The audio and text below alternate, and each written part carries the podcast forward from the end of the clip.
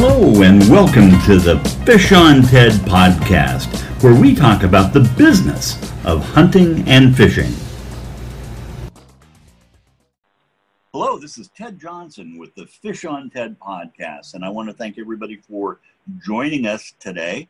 We're recording this on September the 10th of 2019. It's a very special date, obviously, in our history, and really in regards to, uh, at least me personally, the uh, topic that we're going to cover today.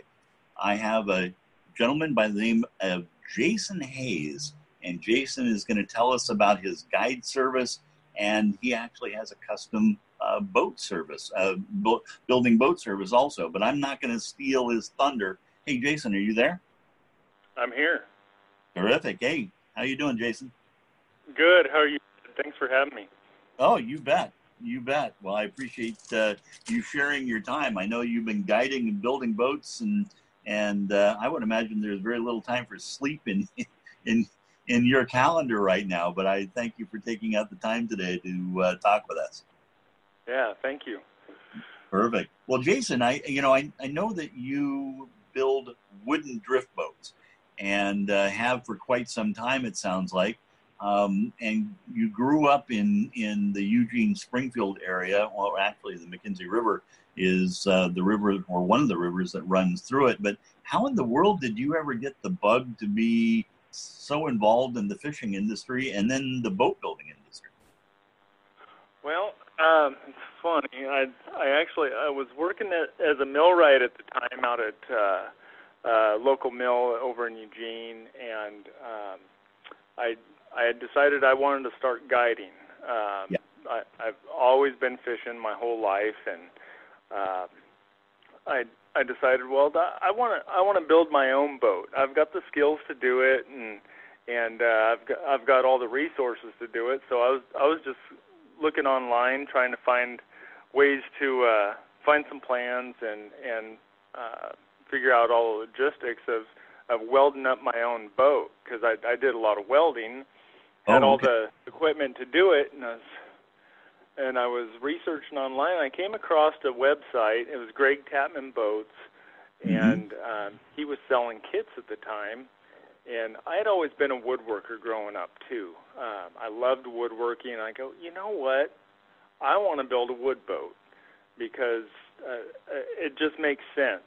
Um, and uh, I, you know, I didn't see a whole lot of them out on the river. They were kind of far and few between when you're out on the McKenzie, and um, but when you did see them, they're, you know, they're the most beautiful boat that you saw in the water. And mm-hmm. and I said, I'm going to build a wood boat.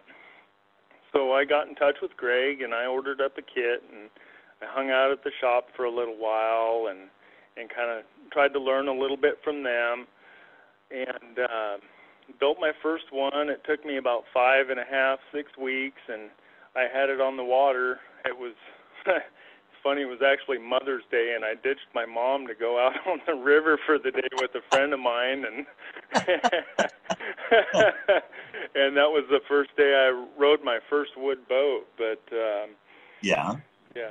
I I called my mom, so I didn't I didn't completely ditch her, but I I I had the bug. I had to get that boat on the water. I felt yeah. I felt like kind of a jerk afterwards, but Oh, that's that that's funny. I hope mom has forgiven you. Yeah, I I'm sure she has. well, well, well, terrific. Uh, terrific. Well, so you, it, it, was interesting. So you were going to be uh, welding up your own drift, uh, own drift boat. And then when you ran across Tatman's design and kits and that sort of thing, you changed that over the wooden drift boats, and you sort of carried that to the extreme, haven't you? Yeah, I after I built the first one, I kept thinking, you know, I can I can improve on what I've done. I I, I can build a better boat. I, I know I can I can do some better work than I did. I probably changed a couple ways that I assembled it, things like that and then as I learned more, because I was still pretty green as far as running a drift boat too. I hadn't been doing it for too many years before I built my first boat. Yeah. And um, and so I, I I didn't know a lot of the dynamics of the boat and why they handled, why they did, because of the boat shape, things like that, and how different boat shapes handle in different types of water. And mm-hmm. and over the years, I started learning more about that, and I started designing more boats um, um, to fit those different types of water. Right. And um, it just it just started making sense. But five or six years into it, just kind of playing around with it and building different boats. Um, it, I think that helped me to understand um, how important different hull shapes are for different types of water, oh. and um, and, and then rowing a beautiful boat, you know, constantly all the time, not wanting to scratch it, not wanting to bang it up, things like that. I think mm-hmm. it helps become a better oarsman too, because you don't have to. I mean, when you're out on the water in an aluminum boat, you can bang them around pretty good, and you don't have to worry about it too much.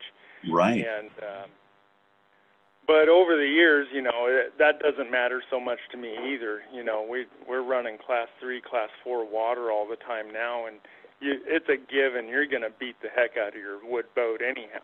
So mm-hmm. you just you embrace it. You know, they they gain character, and I actually. I've learned to kind of embrace that character in the wood boats. I think they yeah. become the older they get, the they get that patina and the all the little marks in them, and I think they become more beautiful actually. I, but I, I, agree. You know, and and and you hit on something there that um, you know that resonates with me is that you really become attached to these things because of you know all of the the work that you put into them and and you know people making comments on the river about how beautiful they are. And it really is a very unique experience owning a, a, a wooden boat isn't it?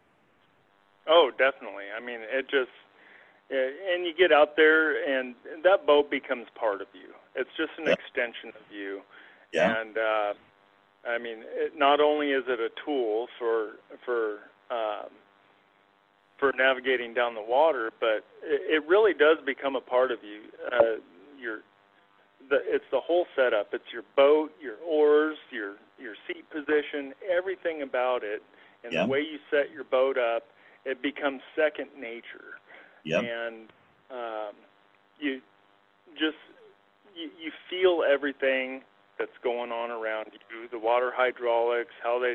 I mean, if you've ever been on the lower the lower Rogue and you've gone through Mule Creek Canyon mm-hmm. and uh, just becoming part of that boat and um, and running through that canyon with those crazy hydraulics and yeah. and those upstream currents and and coffee pot and it's just you, you know just a little twist of the oar makes all the difference in the world running through some of that water. And um and it does. you just it becomes instinctual yeah. between those different those those different rivers. And it's uh yeah. it's pretty special.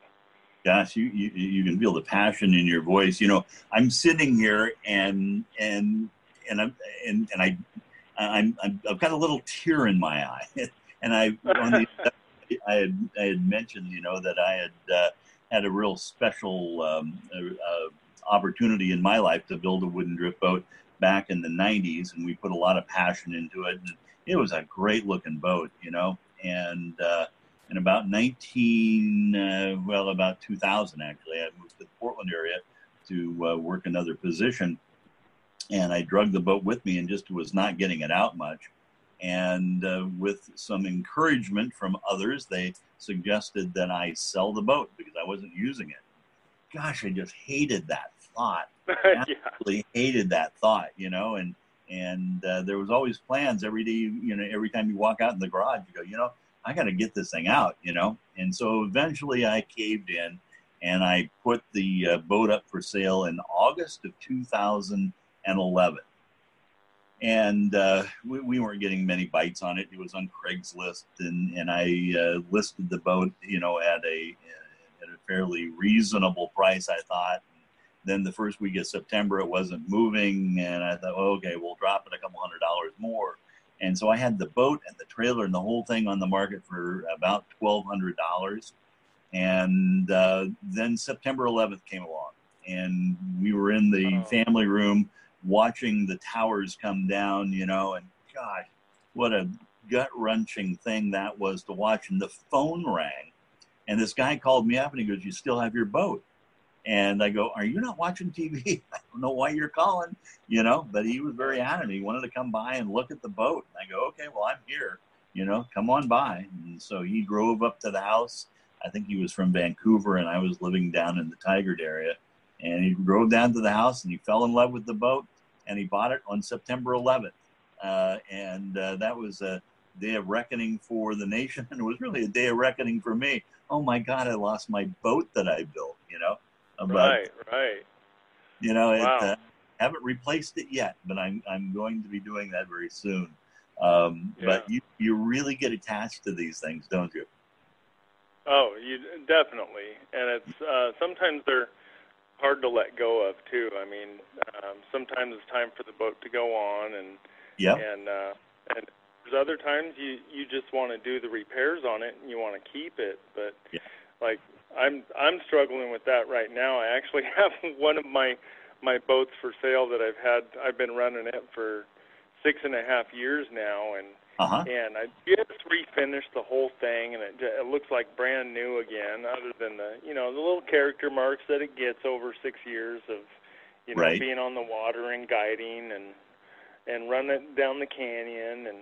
hmm Um, but uh, yeah, if but I don't have a whole lot of extra space in the shop to to build boats and store them too. So I'm, Right. I'm, uh, I'm I'm on the fence. Do I do I sell it or do I just find a place to p- put it for now? Yeah. Because it's, it's a lot of sentimental value too. It's it's seen a lot of river miles and it's had a lot of uh, Yeah. special first times on the river and things like that. So, but Well, uh, well, yeah. Well, as as a boat builder, you must have some really interesting skill sets because it, uh, when we were building uh, the boat I built, and, and I was just kind of the guy handing my brother-in-law. Thank you, Ray. I'll, I'll plug you here. Um, you know, uh, uh, screws and and making sure that he had a, a fresh battery in his drill. And so I was over, you know, behind this, but but it, you know, like you were saying, it take it took us six or eight weeks to build this darn thing, and we were really committed to doing it. But you know, my brother-in-law Ray has uh, Ray Cabinetry, Ray Blake Cabinetry in Eugene, and uh, his skill set was incredible at, at dealing with this. And um, you must have the same sort of uh, skill set. It sounds like. Were were you in in construction at the time or something?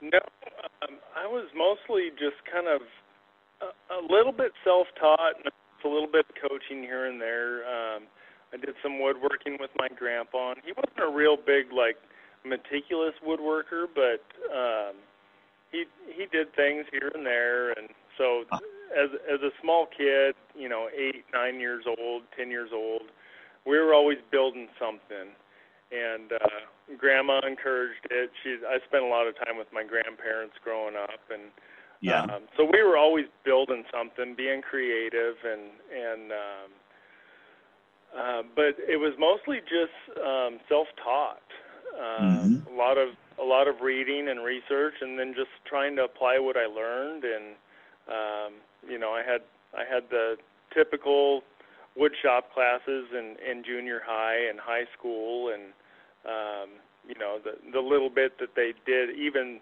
even then in the in the early 90s they still they didn't allow you to do so much but um it, you learned enough to get yourself in trouble you know so Sure. um but uh yeah i just kind of i always kept building stuff. My dad was also uh always working with wood.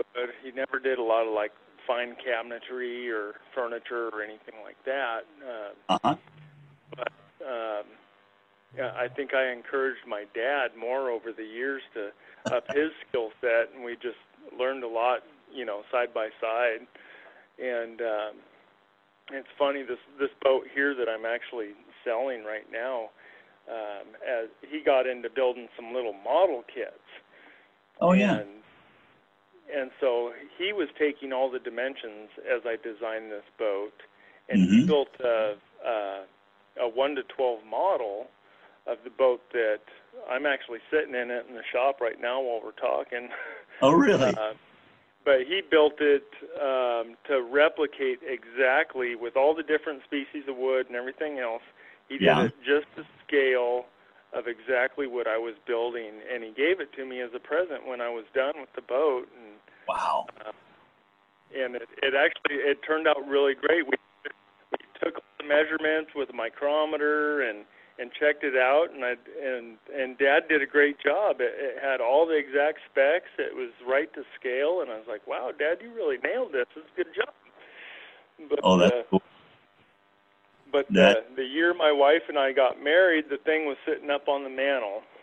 Yeah. And um, we had an earthquake here in Springfield on Fourth of July at nine o'clock in the morning. I remember it that. It, off, it knocked it off the mantle and it hit the hit the hearth and just broke it all up and it's like oh, oh gosh. Oh. Hey, hey dad can you build me another boat huh? Yeah I, i've still got it. I just got to fix it. Oh geez. So so when when was that turn that you made from building your own boat to now building boats for others?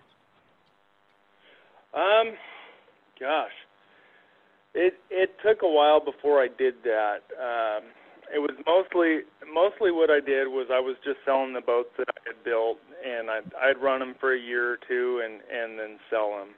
At uh-huh. one point, I think I had about six boats at oh, one time.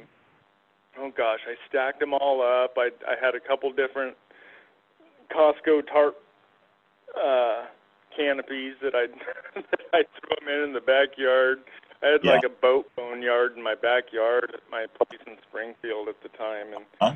um, you know, I was a bachelor, just having fun and everything. Oh yeah.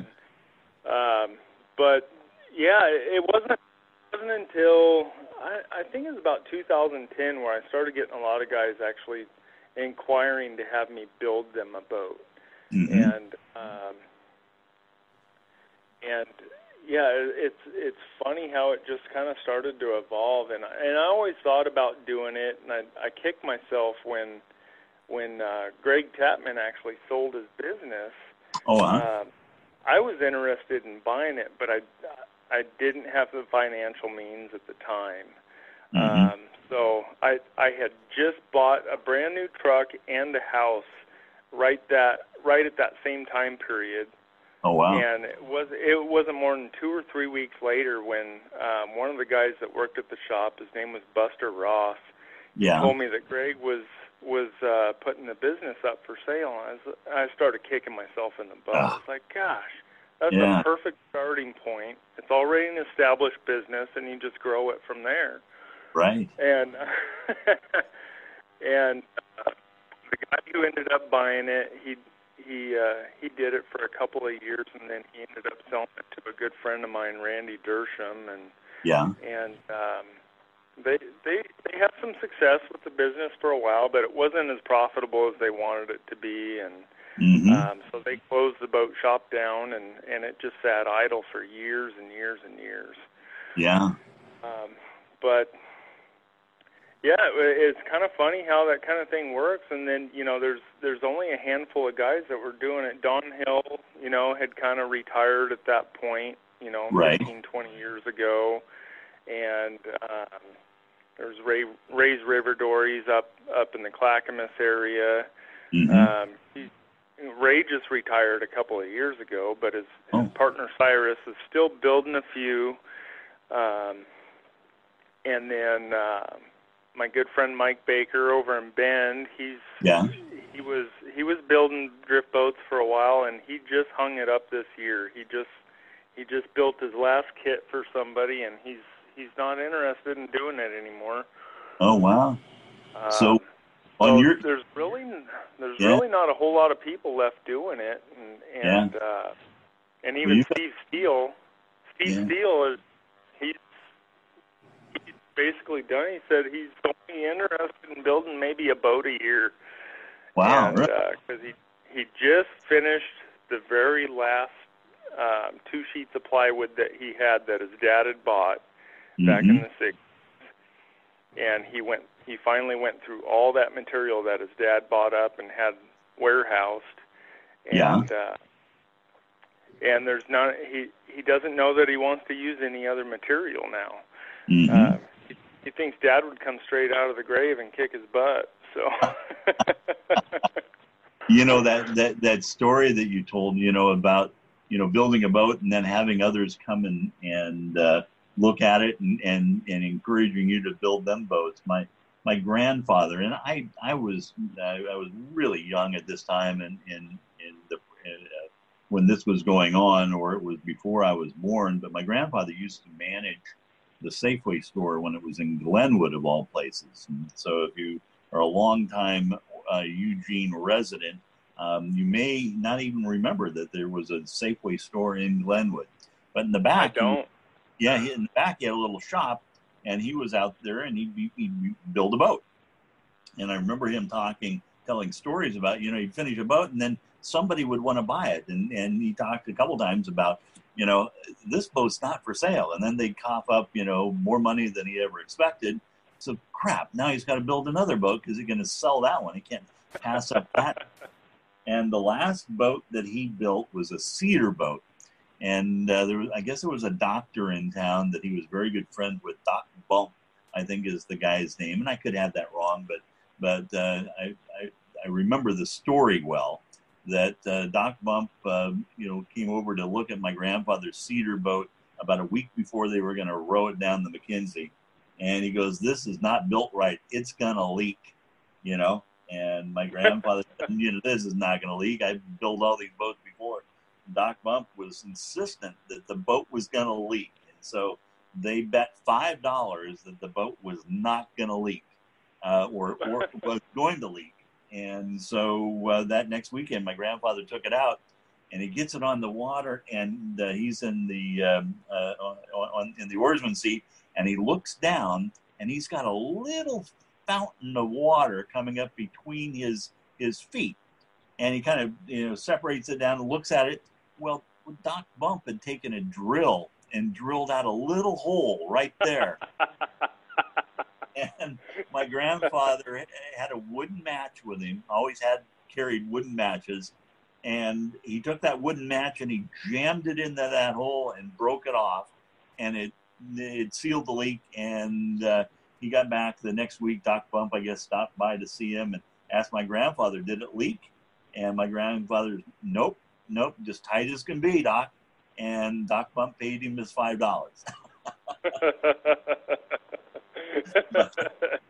but, uh, dirty, it, dirty old Doc. That's that is exactly right. That is exactly right. So, how, so I'm just curious, how many boats are you building uh, on a yearly basis now, Jason?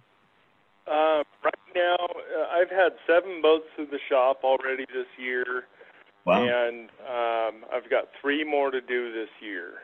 Uh-huh. Uh, there's there's not a hurry on them because they're they're going to be guide boats and they won't need them till next spring. So I can actually take my time on them. But if I if I get any more orders, then of course that's gonna that's gonna set me back. So I'm gonna need to. Uh, I, I like to get them done as quick as possible, just to keep my schedule open for more business if mm-hmm. if, uh, if it does come in.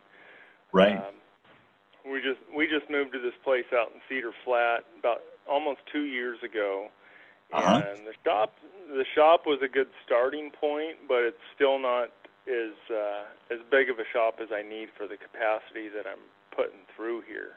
Right. So I'm actually uh, we're looking at expanding the shop this next year, um, which is it's it's difficult to do when you're already running a business, a, a boat shop, and guiding at the same time. So um, I may actually have to hire some help to do it. I like to do things myself, and mm-hmm. and uh, but I may have to just break down and resolve to. Uh, hey, I I got to have somebody else do the work for me because I don't have the time.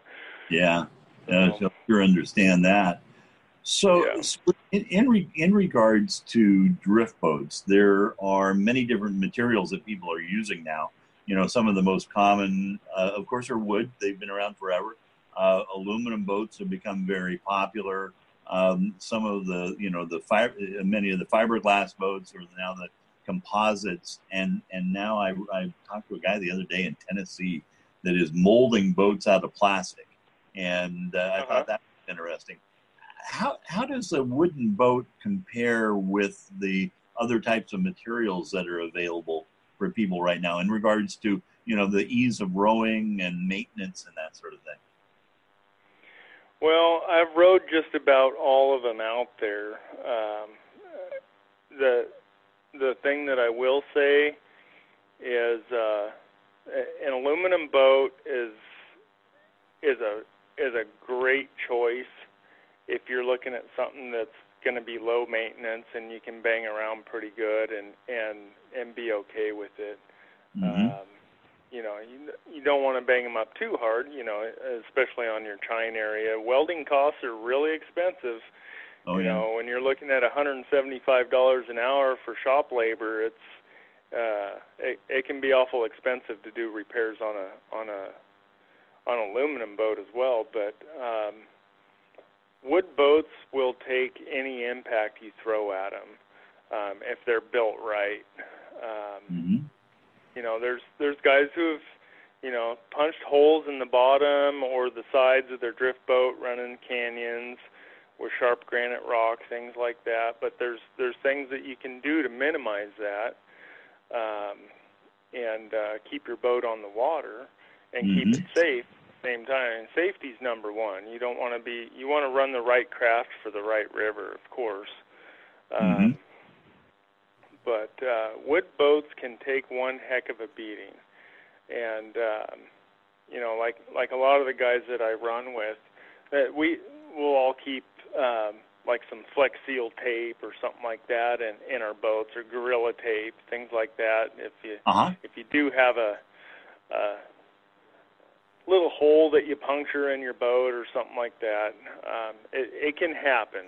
Um, even the best oarsmen out there that that's been running a river 40 years mm-hmm. may may you know run into a situation that's never happened before. Right. Um, Mule Mule Creek's a great example of that. If you've ever been through Mule Creek and through Coffee Pot, it's it's different every single time you run it. It's never mm-hmm. the same. And, well, and uh, yeah, and for those that haven't, I mean, Coffee Pot um, is is sheer rock uh, cliffs on either side, and and the water in there is so turbulent. And you mentioned it before. There are flows or or areas where the the water's running up uh, upstream, isn't it? Oh yeah. Um, well, you go from a river that's you know a hundred feet or a, a hundred yards wide and then all of a sudden it necks down into this little narrow canyon that's you know um, no more than 30 feet wide. Mm-hmm. And so you you you got to think that's got to be pretty deep already right there yep. in that section of water, and and you got a pretty good gradient at the same time, and it's it causes this hydraulic where it's just shooting you through that canyon. Mm-hmm. Uh, and it it's not a straight canyon. It, I mean, it's got plenty of plenty of curves in there and and corners and and um, so it, it creates a lot of turbulence in this canyon.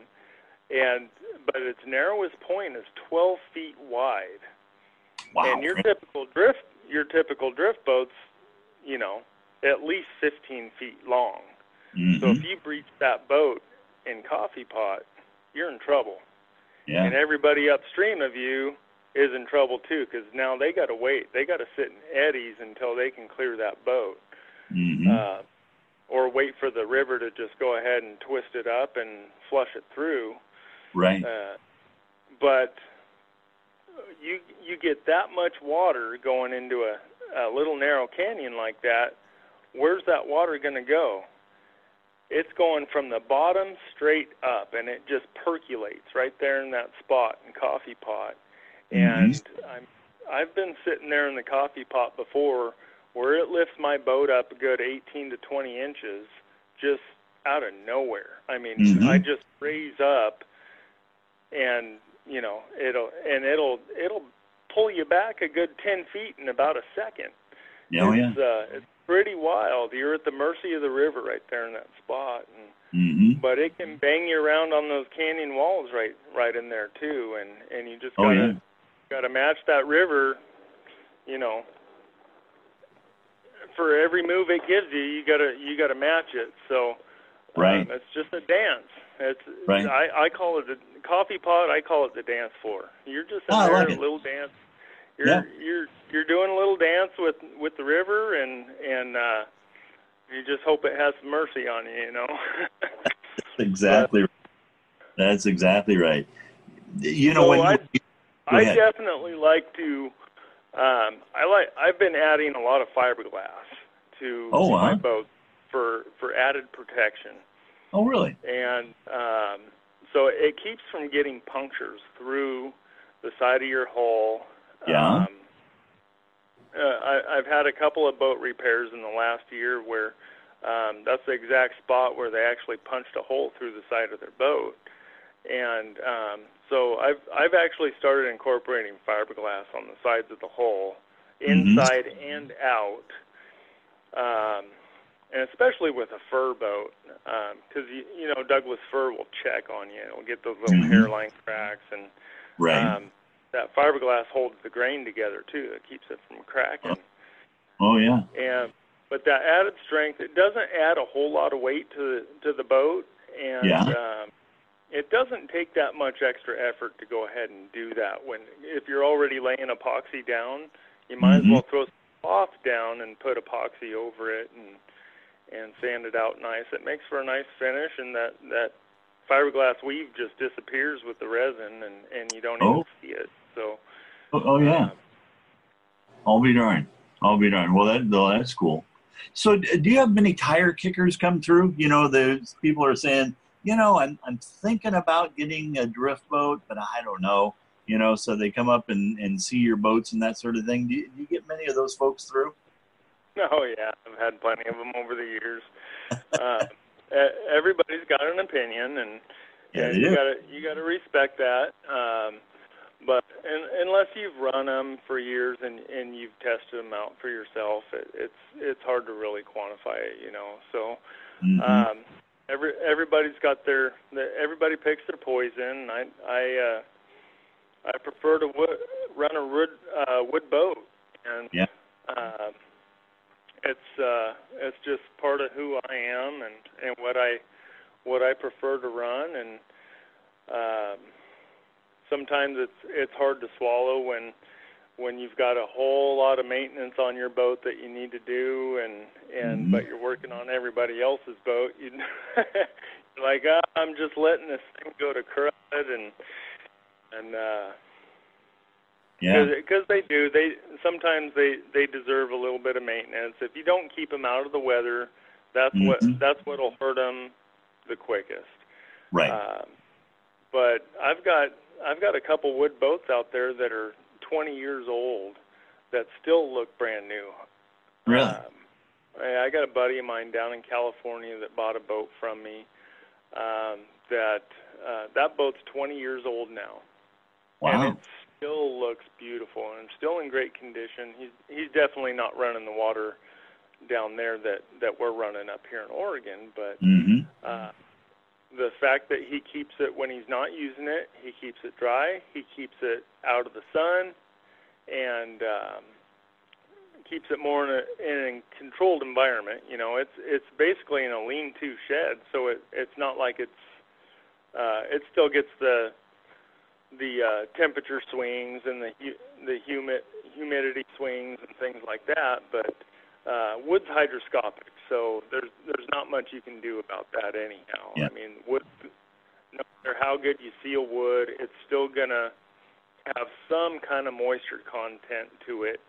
Um, and with the temperature swings and the humidity swings, that uh, the, the boat, even though it's uh, even though you've cut the wood down, you've milled it up, you've kiln dried it, whatever, it's still got a moisture content. It's still a living, breathing piece of material.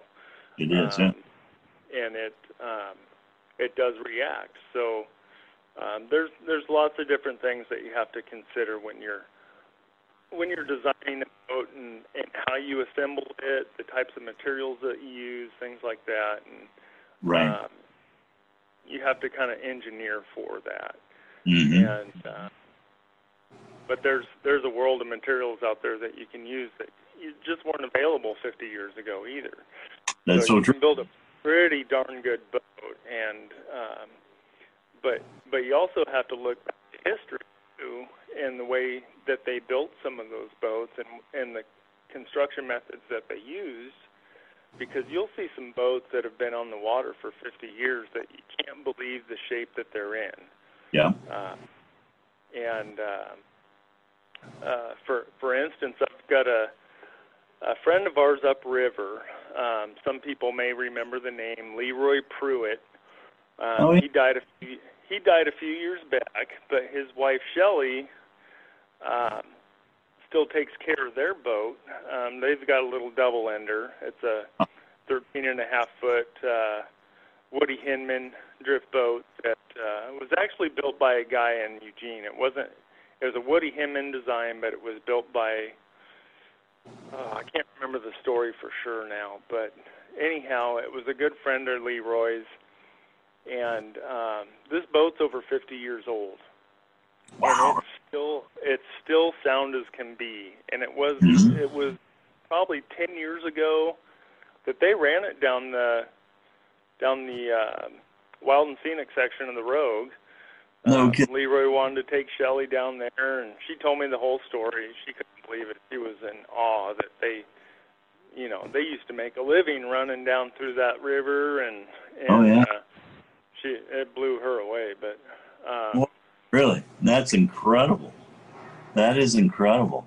Yeah, they. Uh, But- yeah, if if you take care of them, they they can last many lifetimes, can't they?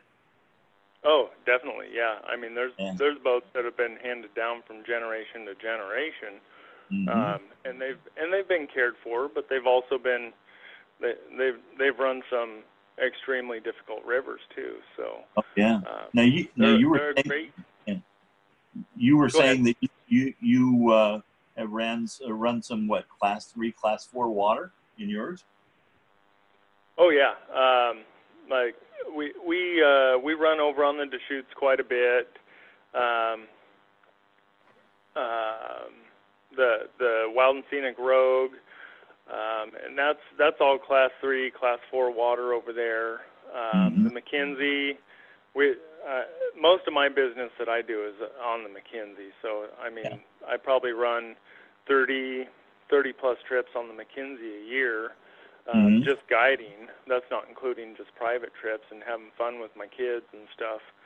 Right. But, uh, and you you run that river enough. You you don't you don't bump rocks much anyhow. But Right. um, you get up on the upper section around um, up from Olallie down to McKenzie Bridge. Um, during low water, you're you're going to be hitting rocks, and you have to Mhm. know your routes and things like that. Yeah. And there's still, you know, you you beat them up. I mean, I oh this this new boat that I'm running right now, I've I've only had it on the water for five or six five or six weeks now, and Uh huh. and I've already got quite a bit of scratches and dings in it already, just because I, I I'm not exactly easy on my boats with the with Yeah. the typical water that I run, but um, they're they're nothing that's gonna gonna hurt it by any means. It's it's built well and Right. still looks beautiful, but Yeah. Building building character, so they say, right? Absolutely, I love it. I am. I, you got to if you're going to be a wood boat owner and you're going to run rivers, you have to you have to be able to embrace it, or it's just going to be a trailer queen. Is Yeah. all it's going to be. Yeah, it- they're it- built. They're built to run the river. yeah. So you, you were saying that you guide mainly on the McKenzie, is that right? Yeah, mainly on the McKenzie and uh, get out on the on the Deschutes in the spring.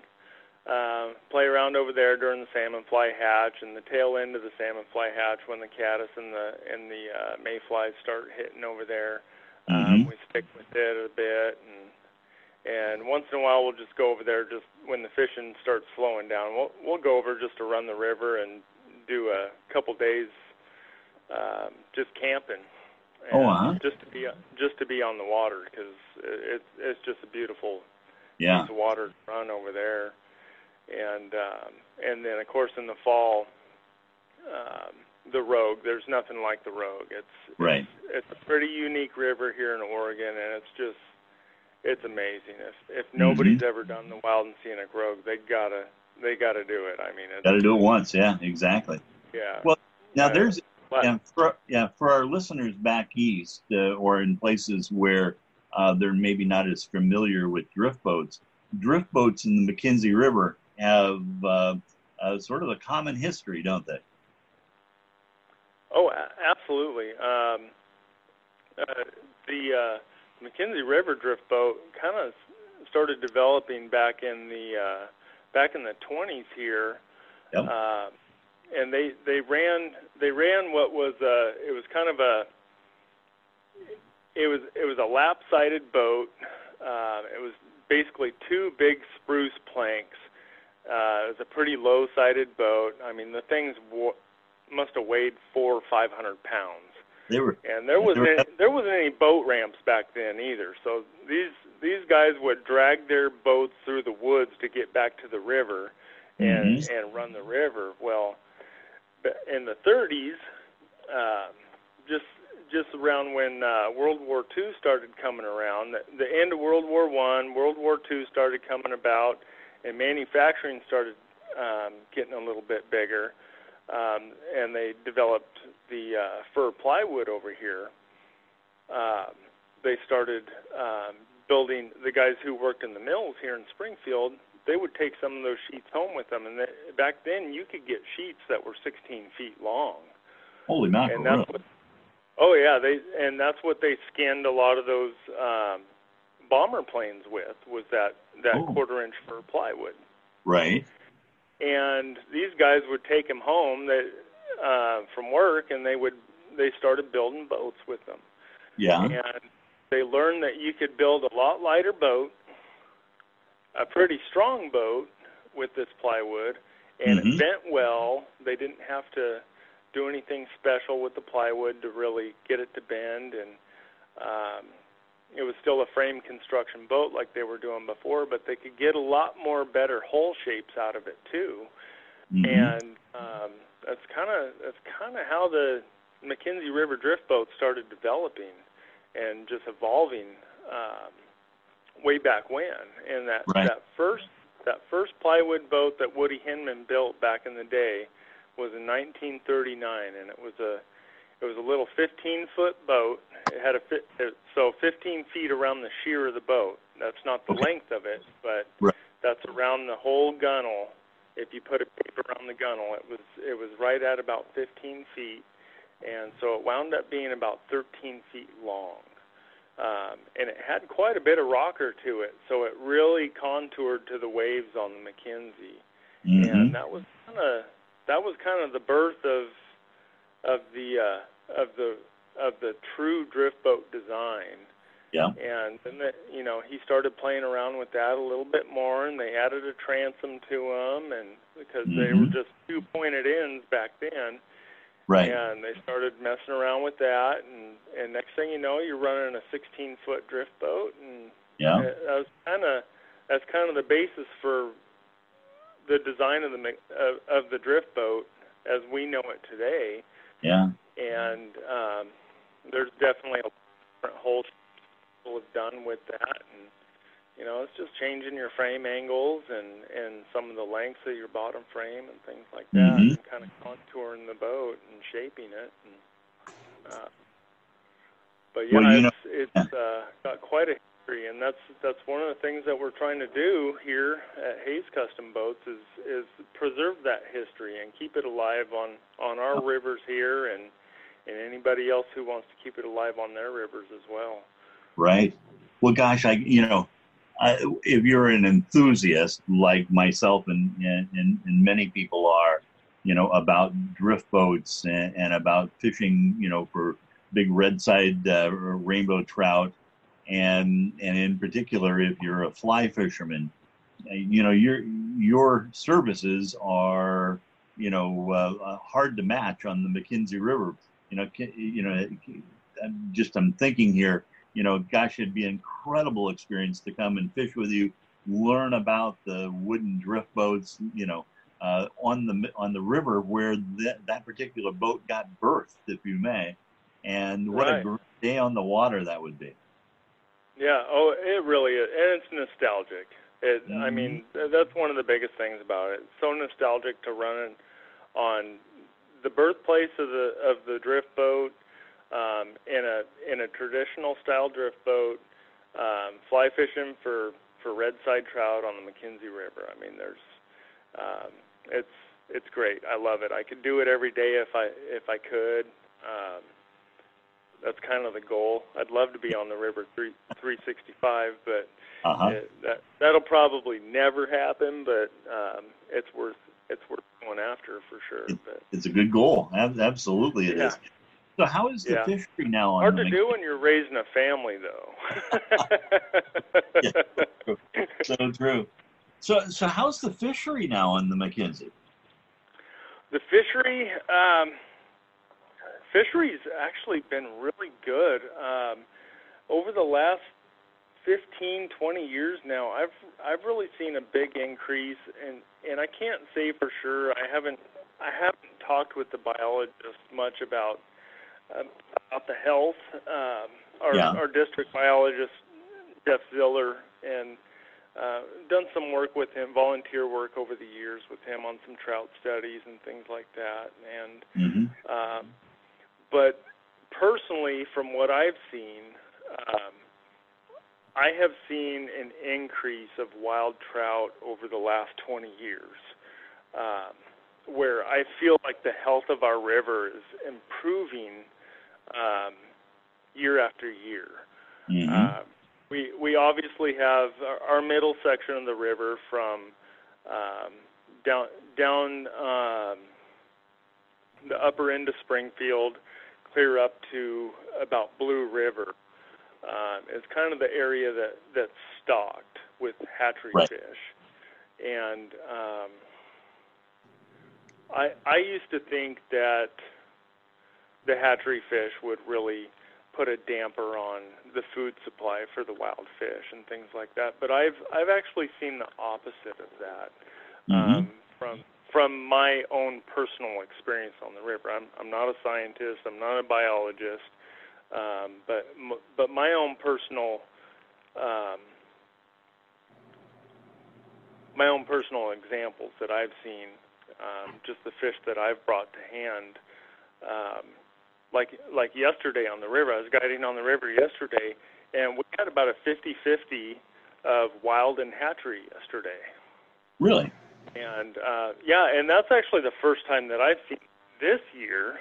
Um, I've had it happen in uh, previous years, but um, uh, we're we're getting towards the end of our stocking season, of course, too. So I mean, this Mhm. week is the last week that we actually plant on the river Oh, um, for the for the rest of the season. Um, Right. Um, and we are planning less, and that's due to the Army Corps engineers have cut funding Mhm. and things like that. So we're not putting as many fish in the water. Um, but um, I've seen an increase of of wild fish in our middle section of the river. Um, a huge increase on the lower section. Mm-hmm. Uh, where in the spring, that's an amazing fishery. Uh, Yeah, Lots of big cutthroat, big red sides. The, the the red sides have come back from spawning, so they're nice and colored up. They're really pretty, and I mean, you're getting into, you know, 20-inch fish on little bitty dry flies, Right. and that's a real treat. That's a real Mhm. treat because they disappear during the summer. They're a lot harder to target in the summertime yeah, um, true. the lower water and stuff. But Yeah. um, yesterday we ended on we ended on a good note yesterday on our trip with the 18 and a half inch red side on the Wow. middle section of the river, and it was the most beautiful fish I've seen all season long. It was just gorgeous. Really? was, uh, I was really surprised the clients didn't want to continue fishing. They're like, "No, we're done. We're ending on the we're ending on a good note. That's it. We're happy. Let's head for the barn." I'm like, "Okay." Okay. And, Yeah. uh, I'll be darned. but It, Yeah. it might be too that it was pouring rain all day too, so Uh, it was the first good heavy rain of the the end of the summer. So Right. it was uh, it was a pretty wet day. What I'm, I'm just curious. What what's the biggest fish that you've caught over the last five years? the biggest the biggest red side that I've caught was 23 inches long. Yeah. and that was on a size 14. Um, um, uh, oh gosh, what was that? It was during the uh, March Brown hatch. It was a it was a, a size 14 cripple Uh huh. um, dry fly for the March Brown hatch, and Yeah. uh, just came up and just crushed it, and I didn't even realize how big he was. He just kind of barely slurped it on the surface there, and and uh, and I felt a pretty good weight on that thing. But he was also a tired fish, uh, hmm so he, he made it a little easier getting to the net. But when I got him in the net, I couldn't believe how big he was. It's like, oh my gosh! But uh, yeah, Is it was it was yeah. a beautiful fish. Uh, Isn't, isn't that an amazing experience? I mean, you know, uh, a lot. You know, most fish are pretty, right? You know, they got a nice, you know, uh, chrome to them and that sort of thing. But you bring up one of those red sides to the boat, and it, I mean, it, it's just it's hard to explain how beautiful that fish is. They are absolutely incredible, and um, you, you're part of the dark olive back. They're all spotted up, and they got that nice blood red kind of streak down the side of them with those Yep. with those rosy cheeks. And oh gosh, they're gorgeous fish. Yeah. And then the icing to the cake is you're you're typically picking those up on top water and watching the strike and oh man, you know, there there's just something about that. Yeah, yeah, it's uh, it's pretty special. Um, Yes, yes it is.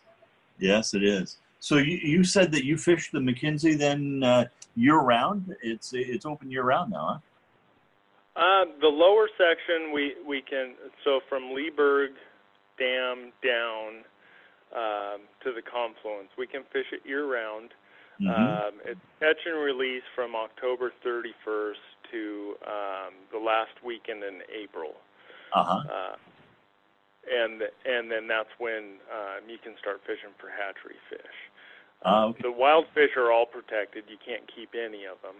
Right. Uh, but uh, there's there's there's a lot there's a lot of great fishing. The, the upper section of the river that's got a pretty good gradient to it. It's it's more intermediate to expert fly fishermen up there, of course, because Mhm. you're you're on the move. I mean, uh, typically the oarsman isn't netting the fish for you. The the uh, fishermen are netting their own fish because you're it's nonstop. You're you're running down the river and you're you're cast into the buckets. You maybe have one or two casts to each little spot on Mhm. your.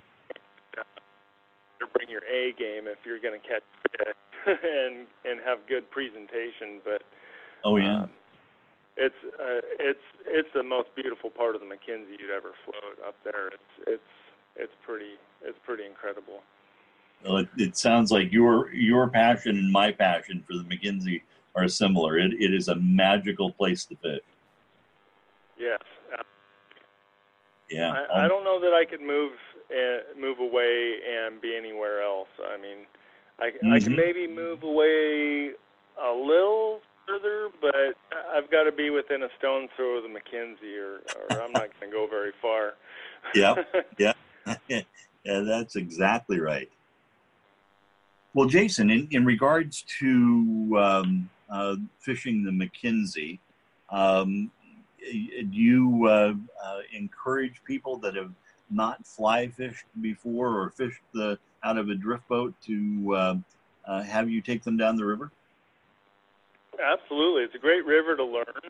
Um, Mhm. There's a, there's a lot of different sections for um, different skill sets, um, and there's a lot of different methods um, that you can use. Um, even with somebody who hasn't fly fished before, Yeah. um, can pick it up fairly quick. Um, it's it's crazy how many different styles of fly fishing there is that you can use to uh, teach people how to how to cast and and minimize the frustration level that can happen. hmm um, you know, versus say your your typical um, uh, fly fishing methods. Um, you know, casting. Most people think it's all about casting and and uh, getting these long, tight loops out there and everything else. It's not necessary half the time. When you're when you're talking about fishing from a drift boat, it's it's completely different from fishing from the bank right. or wading out in the water. Um, it's it's much more intimate um, mm-hmm. out on the water surface, and you've you've got to really your uh, your angle of approach to the water when you're casting is much higher than you would be if you're wading in the water. Right. It's very visual at the front of a drift boat. Mm-hmm. Um, so, oftentimes, if you've got somebody who's never fly fished before and they want to start learning, uh, I've started using a. Uh, I don't know if you've ever used a tenkara rod before. I have not. No, okay. So there's those those uh, Japanese style fly fishing rods that they they don't even have a reel on them.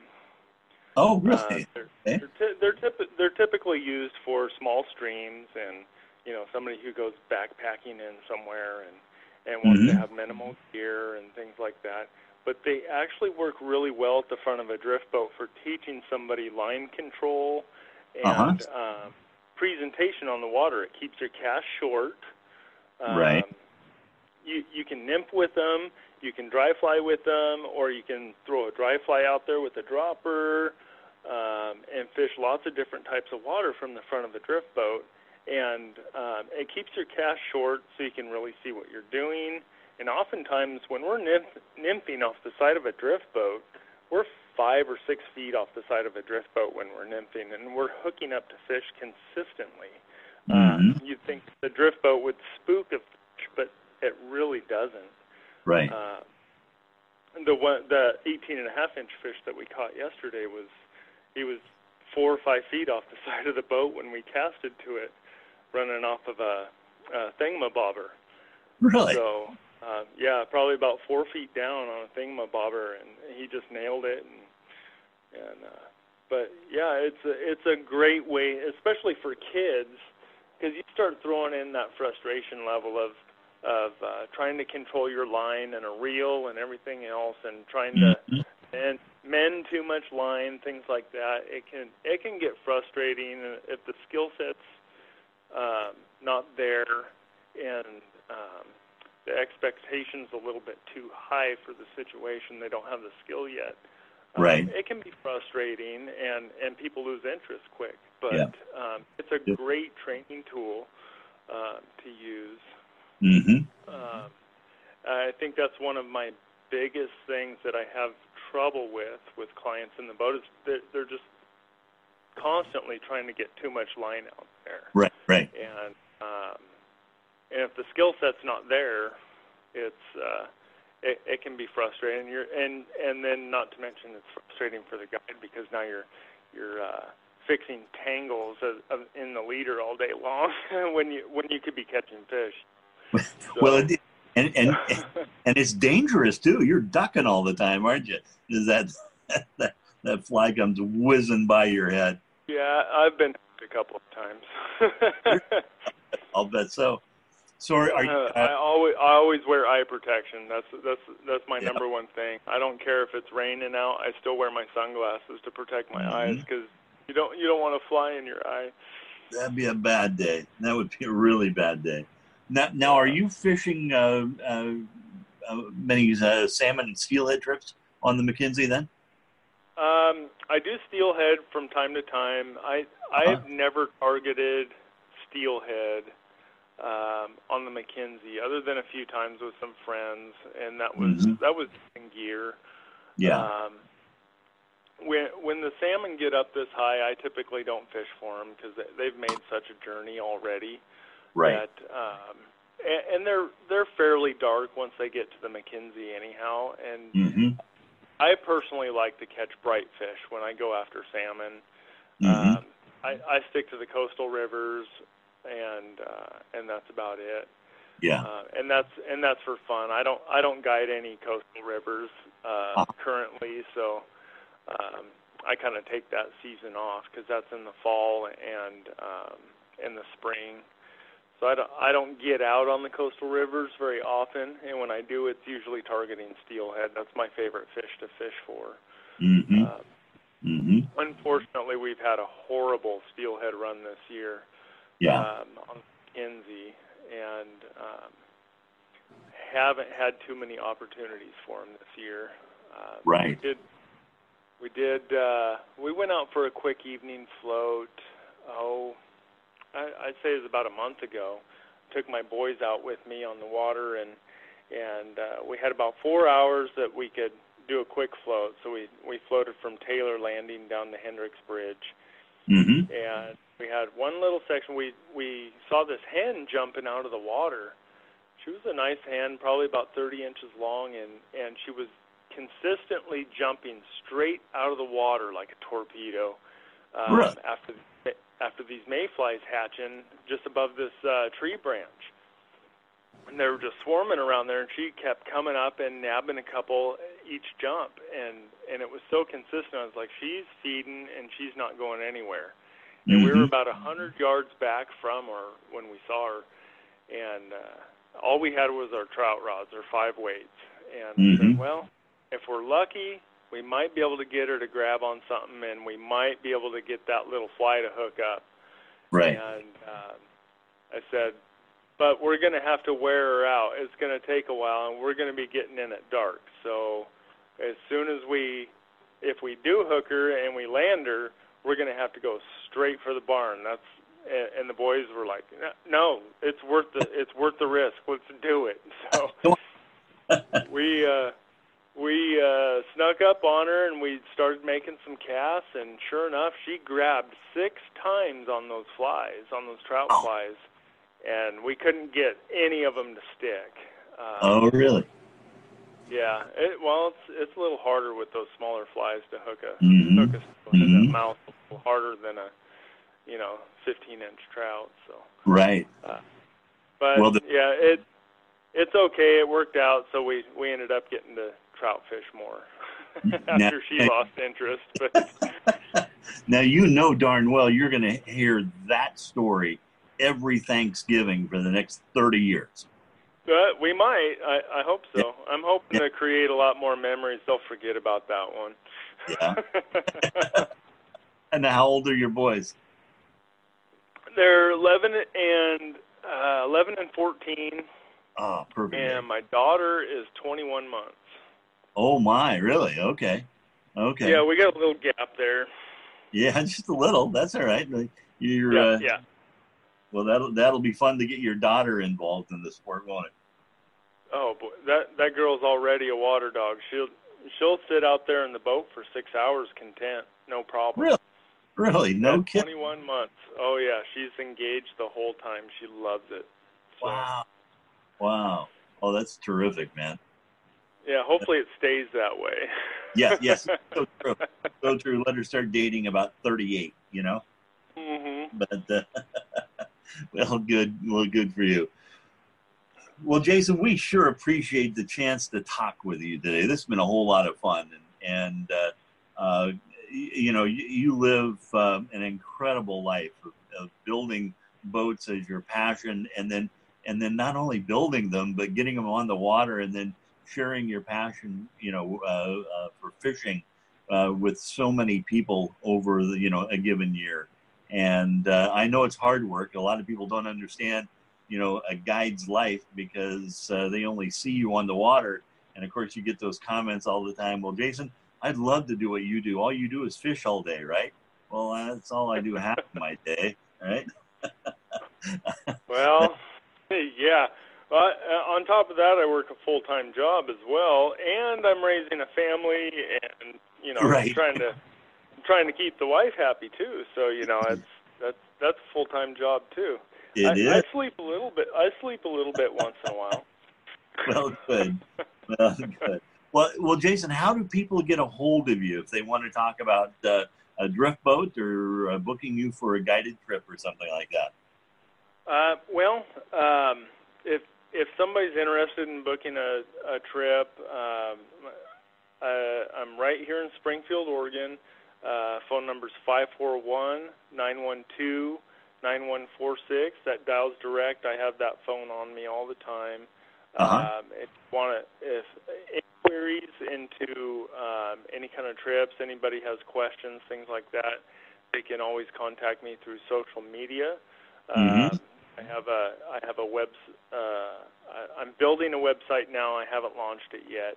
Uh-huh. Um, but um, social media, I have a Facebook page. I have an Instagram page. Um, Instagram is Hayes uh, Hayes Custom Boats. Yeah. Um, and then Facebook, it's Hayes Custom Wood Boats and Guide Service. Um, it, it's pretty easy to find. You bet. But uh, hoping here in the next month or so, I'll have my website set up and and start um, building that and getting some um, traffic through that for the uh, following year. We're Mhm. gonna work on trying to get um, into a full-time guiding schedule this next season. There you go. And then um, hopefully, hopefully my brother, I, I've got my little brother who's apprenticing in the shop right now to help out um, with the wood boats. That he'll be able to uh, kind of help out during the summertime when I'm on the water.